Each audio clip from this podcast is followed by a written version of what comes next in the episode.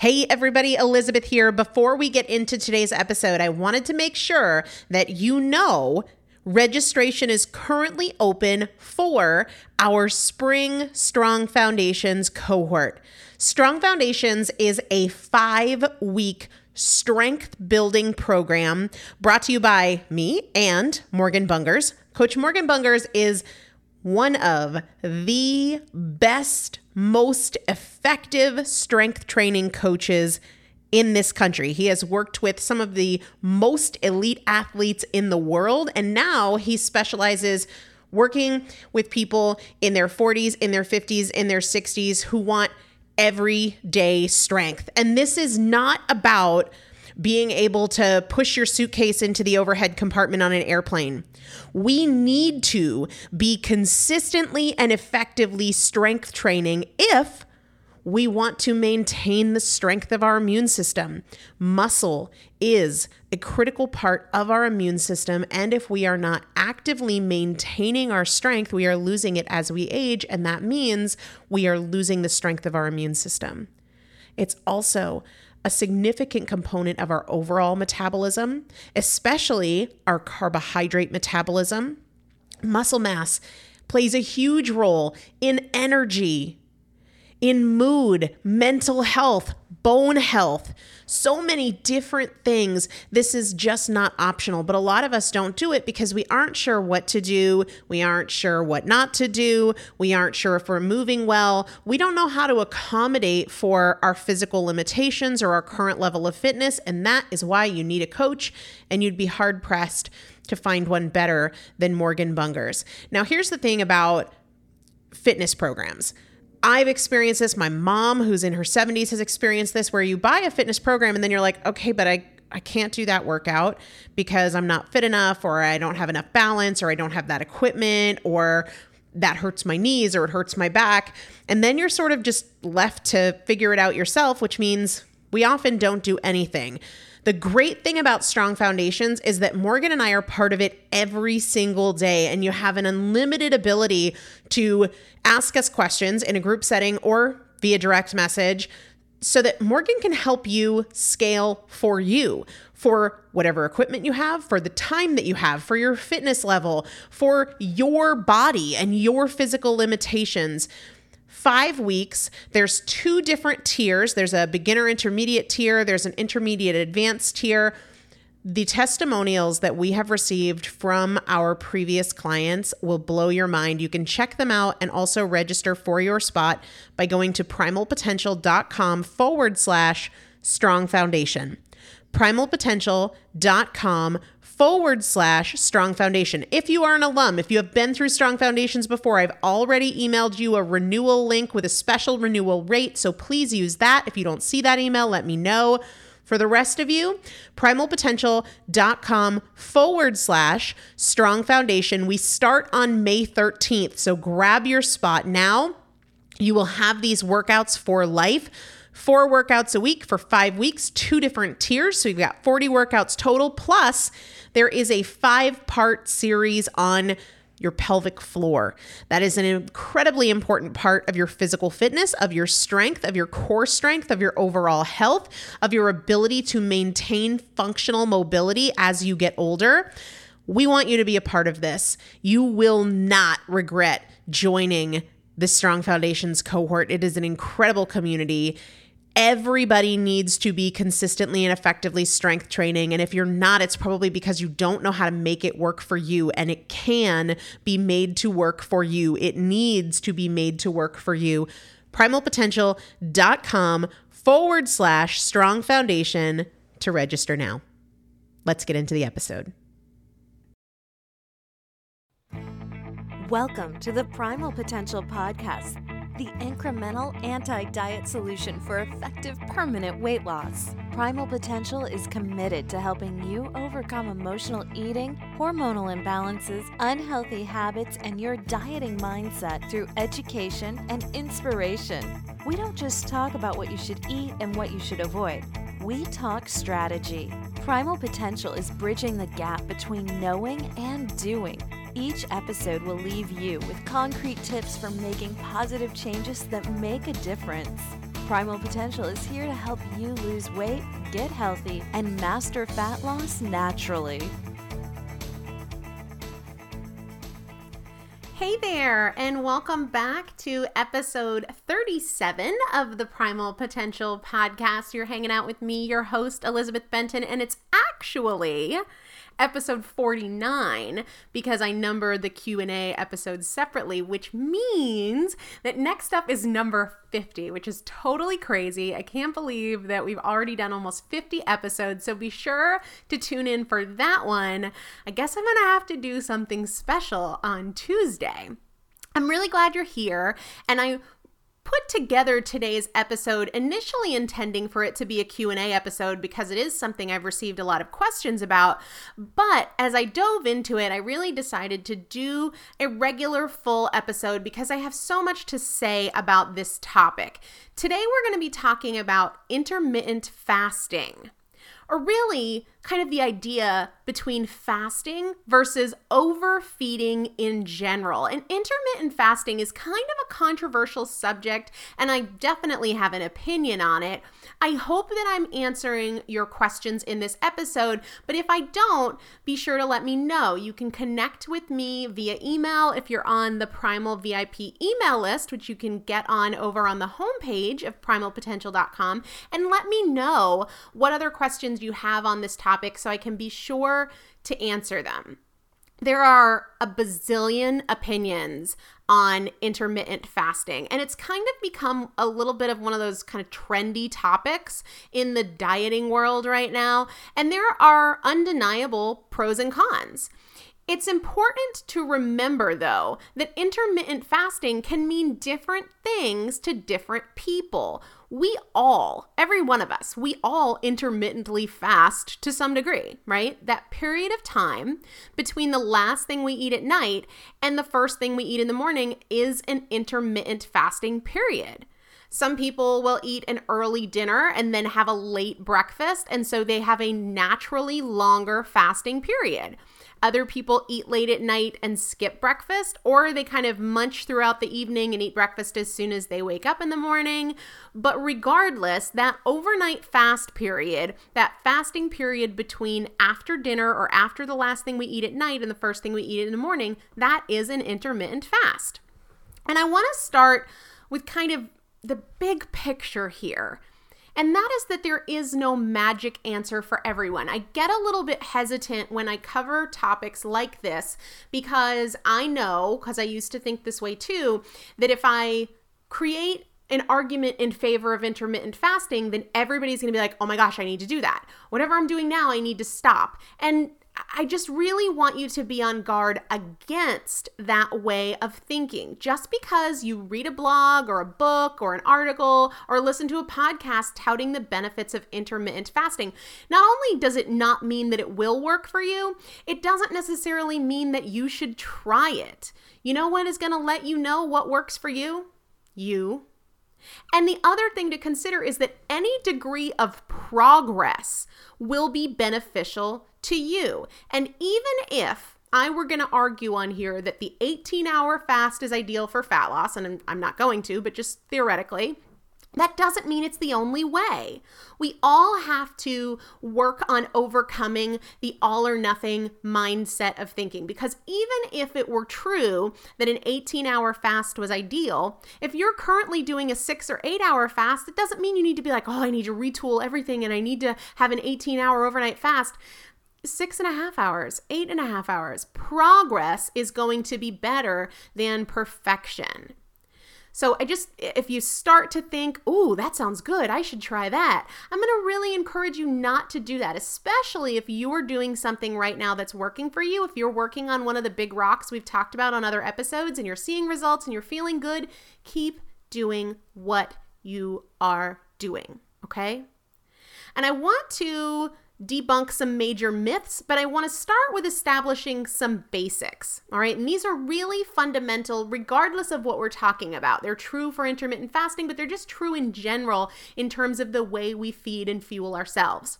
There are only two states that our body can be in, and they can't be in both. You're either in one or the other. You are either in an anabolic state or a fed state where you have fueled your body and it is actively finding a way to break down and metabolize what you've eaten and deliver that fuel to your body. So, state number one is anabolic, building up, delivering fuel that you've consumed, also called a fed state. All right. The other option, the only other option, and you can't be in both, is a catabolic state, a breakdown state, or a fasted state where you're you have not provided your body with any fuel, and so it is using your body as a fuel source, i.e., your fat stores. Okay. Another way to think of this is you're either in a postprandial state, which is after a meal, where you are digesting, absorbing, using the nutrients you've eaten, or storing them or you're in a post absorptive state. So the postprandial state is over. You're no longer digesting, you're no longer absorbing, you are using your own body as fuel. Okay, those are the only options. We cannot be burning fat or losing weight when we are in that anabolic fed state. Our body is busy breaking down the food that we've eaten and is using that as a fuel source or taking the extra and storing it. And that process takes hours. Depending on the size of your meal or the composition of your meal or your insulin sensitivity, that can take six hours or more. But here's the problem we keep eating. So we stay in that mode. We get this like twinge of hunger a couple hours after we've eaten, and we're like, oh, I'm hungry. I need to eat. We kind of panic a little bit. But here's the thing your body is still in a fed state. Your body is still in an anabolic state. You have some habitual hunger, some some psychological hunger that's based on your programmed behaviors, and so you're fueling yourself again even though you're still in that fed anabolic state and you're never allowing yourself to get into a catabolic or fasted state. Okay? So we make fat burning and weight loss super super challenging because we're either always staying in this fed anabolic postprandial state, right? Or we're making our fasted window teeny tiny, literally only a couple of hours a day. We have got into this mindset really in probably the past 20 or 30 years as a society of having to eat every few hours or else, right? We'll die. We'll be hungry. Or worse, we'll be hangry, right? That angry, hungry combo or God forbid, we'll lose muscle or we'll go into starvation mode. And really, that's just not true. Think for a second, just from a common sense perspective, about evolution and how our bodies were designed. Did our Paleolithic ancestors snack every few hours? Could they just go into the pantry and be like, oh, my tummy's rumbling, I'm to grab a granola bar? No. And was there an obesity epidemic at that point? Um, no.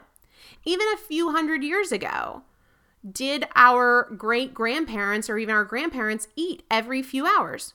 No. Was there an obesity epidemic? No. And think too about who perpetuates this message that we need to eat every couple of hours or else. People selling diet programs where they want us to drink their shakes all the time or take their pills or their bars or their whatever. Food companies selling cereal and breakfast bars and protein bars and whatever. This is a relatively new concept, and it's really more towards the first world countries, right? The rest of the world not only is not obese the way that we are, um, doesn't have the obesity epidemic, the diabetes epidemic, and they certainly don't eat every few hours. This is a relatively new concept.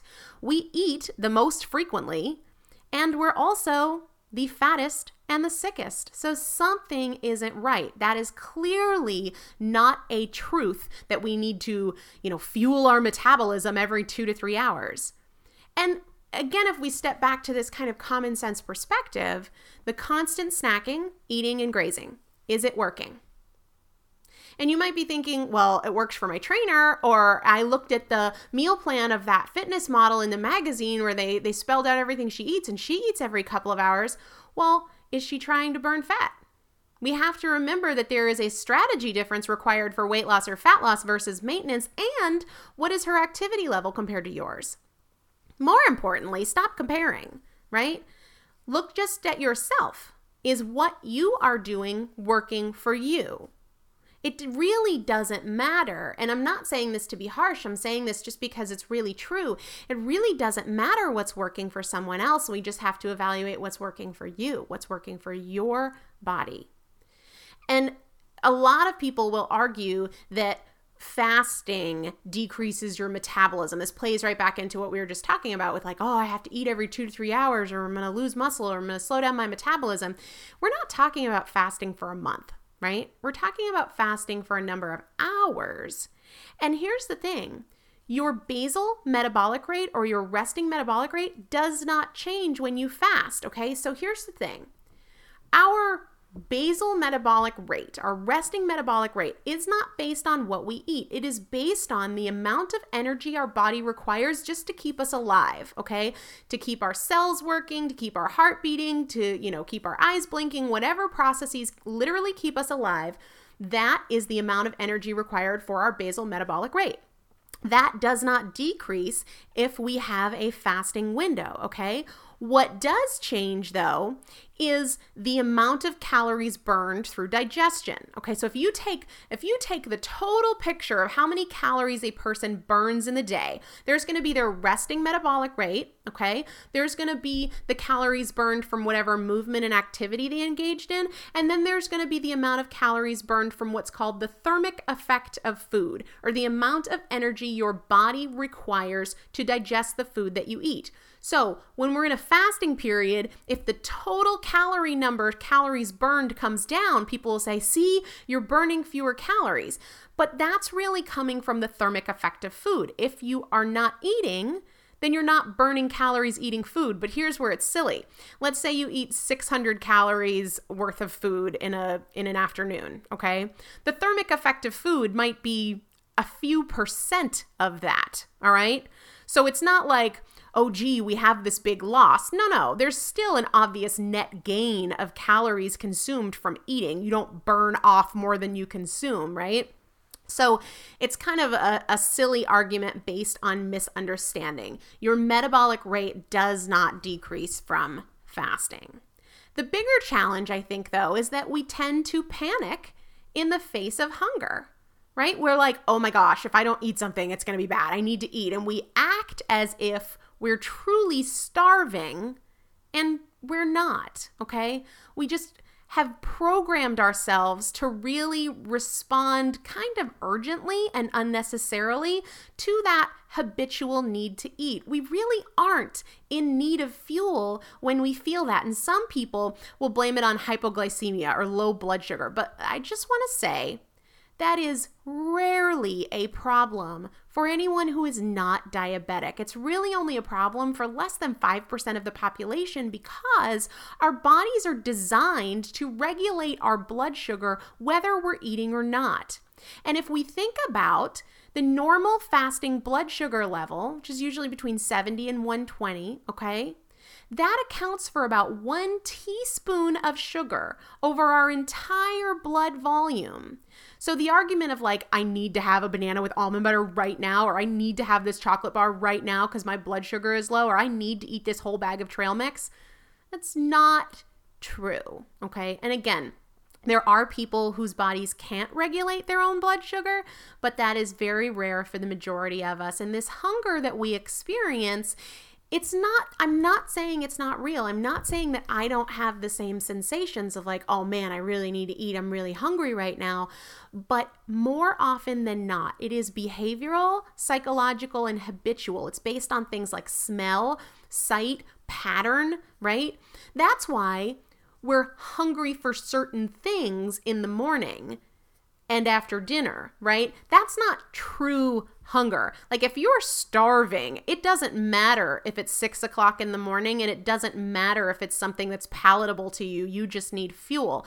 But th- it's what I love the term, um, and I, I read about it in a book that I'm going to link to in the show notes. Um, eat, stop, eat. It's called hedonic hunger. Okay hedonism being like pleasure seeking, hedonic hunger is really based on desire, right? Feeling good, wanting something, not really needing something. There is no physiological need to eat two hours after you've eaten or even four hours after you've eaten. I'm not saying you don't physically feel something. But your body is not in a fasted state where it needs fuel. It's just not. And the reality is that most of us are overfed. We are eating too much and we're eating too frequently, and we're misunderstanding what true hunger is. Because most of us have genuinely no idea what real hunger feels like. That's not to say you don't feel that pang in your belly, but think about it. It's two hours after you just ate a full meal. You do not need fuel. You're just conditioned to expect it. You like it, it feels good. And that's real. That's very real. But it's also not true hunger and a signal that you need to fuel your body. And we can look in the mirror and tell if we're overfed. That doesn't mean that intermittent fasting is the right answer for you. So please, if you're if you're starting to dive into the all or nothing rabbit hole of oh my gosh, now I need to do intermittent fasting, please stop. Because progress in any regard is a good thing, and intermittent fasting isn't the only way. I'm just trying to help everybody kind of see that generally speaking, we are overfed. Another thing that people will panic about when they think about this term intermittent fasting is that they're going to lose muscle. And I want to again remind you that intermittent fasting is not about going a week without food. And we also have to remind ourselves of how we evolved, okay? We didn't come from these scrawny sticks and bones kind of people who lost all of their muscle mass because they didn't continually eat every two to four hours. It's just not true. A short fasting window does not make your body consume its muscle. It's just not true. Let's talk for a second about some of the benefits of intermittent fasting. And for the sake of the benefits I want to review, I'm talking about about a 12-hour fast, 12 to 18 hours, right? So I'm not talking about these benefits if you can, you know, hold out for 3 to 4 hours. It's not what I'm talking about. First and foremost, we genuinely or generally see lower body weight and a lower body fat percentage with people who have a longer intermittent fasting period.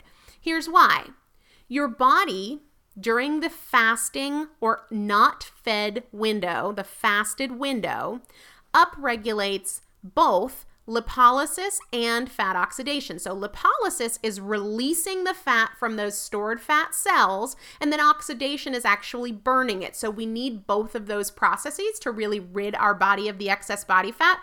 So, the fasting window upregulates release of the fat from the fat cell and burning of the fat. We see an increase in this one hormone that I don't think I've talked about on the podcast yet, but it's called adipose triglyceride lipase, right? So it's breaking down fat. This hormone governs that first step of fat loss, the release of fat from your fat cells. And with fasting, the activity of this hormone can increase by up to 50%. So that's really significant. Another benefit of having these longer fasting periods, and again, we're talking about 12 plus hours, we're not talking about 72 hours, we're not talking about a week but we see lower blood sugar and lower overall insulin levels. And remember that insulin is a storage hormone. And that storage hormone sends signals to the body that we are in anabolic mode, build up mode, storage mode. And therefore, going back to the first point that I made, we cannot simultaneously be in catabolic or breakdown mode. So, anything that we can do to reduce insulin or improve our insulin sensitivity is going to be really good for fat loss. But I again want to emphasize that intermittent fasting is not the only way to improve these things. There are two issues here. One is being overfed, right? Quantity, and timing is the other. Constantly feeding, constantly putting ourselves back into fed state. We also, with fasting of 12 or so hours, see an increase of the secretion of the hormone glucagon. And glucagon is the opposite of insulin. Remember that insulin, the presence of insulin, turns off fat burning mode because it sends a signal to the body that we're in storage mode. There's an excess of fuel. Glucagon is the total opposite.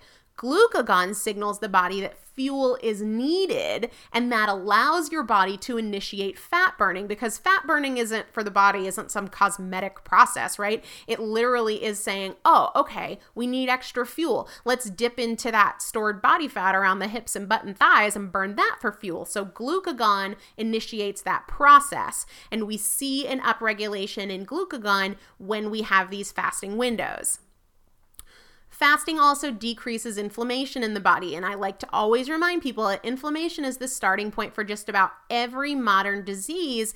And it can impact our health and our ability to burn fat and our hormone balance in tons of different ways. Inflammation is not just about joint pain. I know people think inflammation, they think achy joints, they think anti inflammatory drugs, but inflammation is about a lot more than that. And we see a decrease in overall systemic inflammation when we have these fasting windows. Lastly, the science geek in me wants to really emphasize the fact that these fasting windows are actually really good for our cellular health too, because fasting encourages our body to kill off unhealthy cells that can mutate and lead to disease and degeneration. It supports kind of this cellular house cleaning, getting rid of the bad stuff. Again, though, it doesn't mean that intermittent fasting is the answer for everybody. And I, I like to kind of challenge people to think through some different things when it comes to intermittent fasting.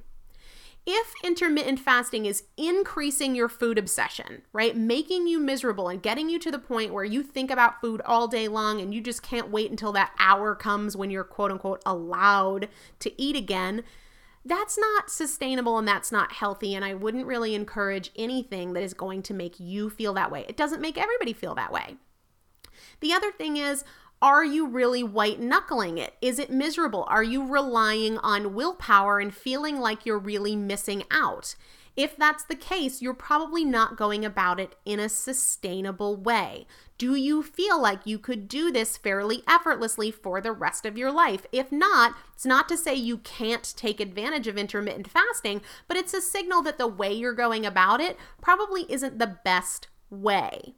And some of the general concerns that I have in terms of recommending intermittent fasting for people is that they do tend to see it as this black and white all or nothing approach of I absolutely cannot eat between, you know, 6 p.m. and 10 a.m. And really that's kind of silly okay because it's about progress it's about it's not about perfection there is no magical time window and we'll talk about how you can practically implement some of these strategies but if you're looking at this as a black and white, all or nothing kind of approach, then that to me is a red flag that maybe it's not what is best for you. The other thing to consider is that if this leads you to overcompensating, it's probably not best for you. And that's not the case for everybody, but you can pretty easily tell if that's the case for you. If having a, say, 16 hour fasting window leads you to totally binge as soon as that mental timer goes off and you're like, oh, I can eat again. And then you go totally bananas off the rails, probably not a good approach for you. That doesn't mean that you can't begin to work on identifying true hunger and staying kind of away from the chronic overfeeding. There are still ways that you can make improvements, but it doesn't mean that the 16 hour, 12 hour fast is what's right for you. Okay. So if you're finding that you overcompensate. It does not mean that you can't take advantage of some of these benefits, maybe by reducing the amount of times you're feeding yourself or the quantity that you're feeding yourself, right? Reduce that window of being in the fed state and expand that window of being in the fasted state without the stringent rules of 16 hours without food. You know what I mean? I just, if you find that you're overcompensating, it just means that the way you're going about it probably is not right for you. Okay, so you really have to pay attention to how it makes you feel that will be different based on your activity level. That will be different based on your body composition and your lifestyle, right? If you feel like, oh, well, I can't enjoy breakfast with my kids now, well, I mean, that's silly. That's not sustainable and it's not necessary. And it doesn't mean that you can't make progress in other ways. So let's talk about that for a second. Let's talk about practical implementation. First and foremost, if you are focusing on other big rocks don't get distracted and go from well, what I'm doing right now is working to, ooh, something new. I should try this, shiny things. This might not be your big rock. If you're in a good place, if you're seeing results, and if you're making progress and feeling good, do not have dieting ADD and, you know, run off to this new, exciting, more effective whatever. Stay where you're at and keep doing what you're doing. The second thing from a practical implementation standpoint is to keep it simple. Okay, focus on a small improvement. I don't want you going from like never having considered intermittent fasting to now I'm going to do a 16 hour fast every day or three times a week or whatever else. Keep it simple. One thing you can do is just add a 30 minute window to your fasted state. So if you typically eat up until like nine o'clock at night, then maybe you decide, well, this week let's try let's try stop eating at 8:30, right? And you've added a 30 minute window to your fasted state. Try that for a few weeks, practice it, okay? The third thing to keep in mind is just the simple awareness that you don't always have to be in a fed state. You're not going to die, you're not going to get sick, right? Don't panic when you first have that initial hunger sensation. Instead, just be like, oh, okay. I noticed that. It's not going to kill me. I'm not going to lose my mind. It's probably not going to lead me to like a three day bender, right? So just remind yourself that you don't always have to be in this fed state. And if you really want to make progress towards your fat loss goals, it's probably better that you not be. And there's lots of health benefits to extending the amount of time we're in the fasted state, but that doesn't have to mean a traditional, you know, not eating window. Now, if you feel like you already have control of your big rocks, okay, and that this is maybe the next thing you want to focus on, that's great. Maybe you start with a 12 hour fast, like 8 p.m. to 8 a.m.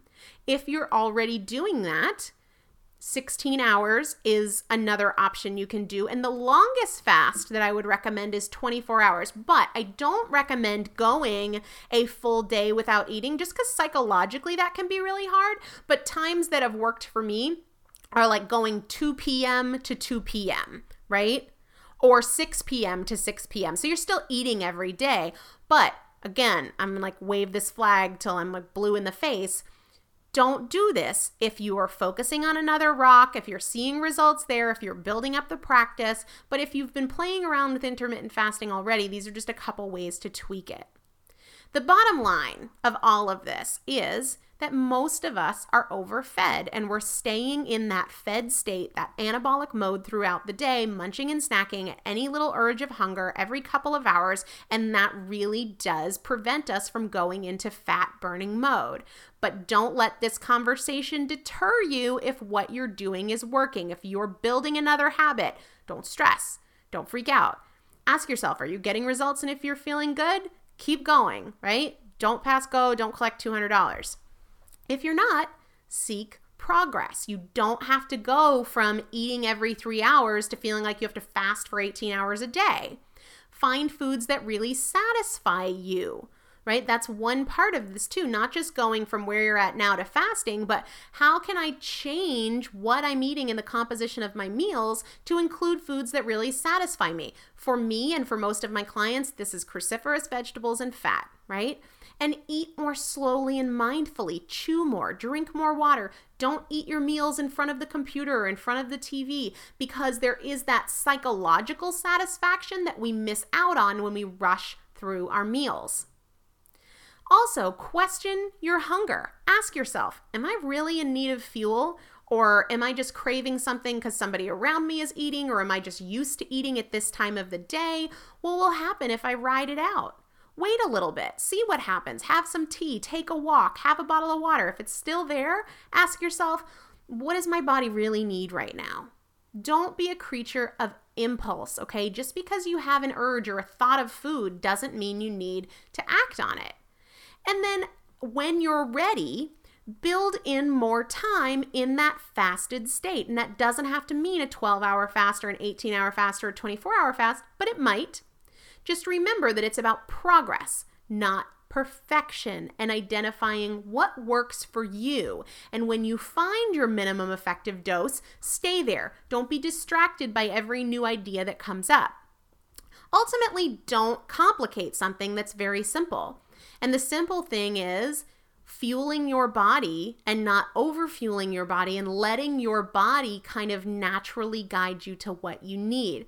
One other point I want to make here is that liquid calories are not fasting, okay? Bulletproof coffee is not fasting. It's fuel. It's actually a lot of fuel because it's a relatively high calorie um, option. So, fueling in any way is not fasting. We're talking water, black coffee, tea, and the anything with fuel, calories, is not fasting. But I don't want people to be like, oh my gosh, well, if I can't put cream in my coffee, I can't fast. Listen, it's not about perfection, okay? So, you know, I answer your emails and you know I love your emails, but when it comes to like the little nitty gritty stuff and getting hung up on the silly stuff, like ask yourself, does this really move the needle? You know, does this really move the needle? If I'm going from Chick fil A for breakfast and I want to try doing a fast and it's a matter of putting almond milk in my coffee, like, okay, you don't have to be perfect. Don't get hung up on the silly stuff. So, practical implementation wise really boils down to if what you're doing is working, stay where you're at and keep practicing and don't get distracted, right? And if you're ready to make a change, realize that it should not be an all or nothing thing. Focus on small improvements, even if that just means extending your fasted window by 30 minutes or really questioning your hunger and not constantly putting yourself back into that fed state every two hours or 90 minutes or whatever it is. A great resource on this that I'm going to link to on the show notes page on primalpotential.com is the book Eat, Stop, Eat. But do not get in the information trap like, oh, I need to learn more about this intermittent fasting thing. I'd rather see you get into action mode than education mode. Your body is going to tell you what you need, so you don't need a million different opinions. Just choose one thing and monitor its impact on your body. Okay? So I hope this was really helpful. If you haven't already, head over to primalpotential.com and get on the VIP email list because that's where I send out a lot of my fat loss tips and information, motivation, recipes, workouts, all that stuff. But more importantly, that's how you can email me and let me know if you have questions about this topic or other topics you want me to cover on the show because I love to give you guys what you want and need so we can reach your goals together. So until next time, stay healthy.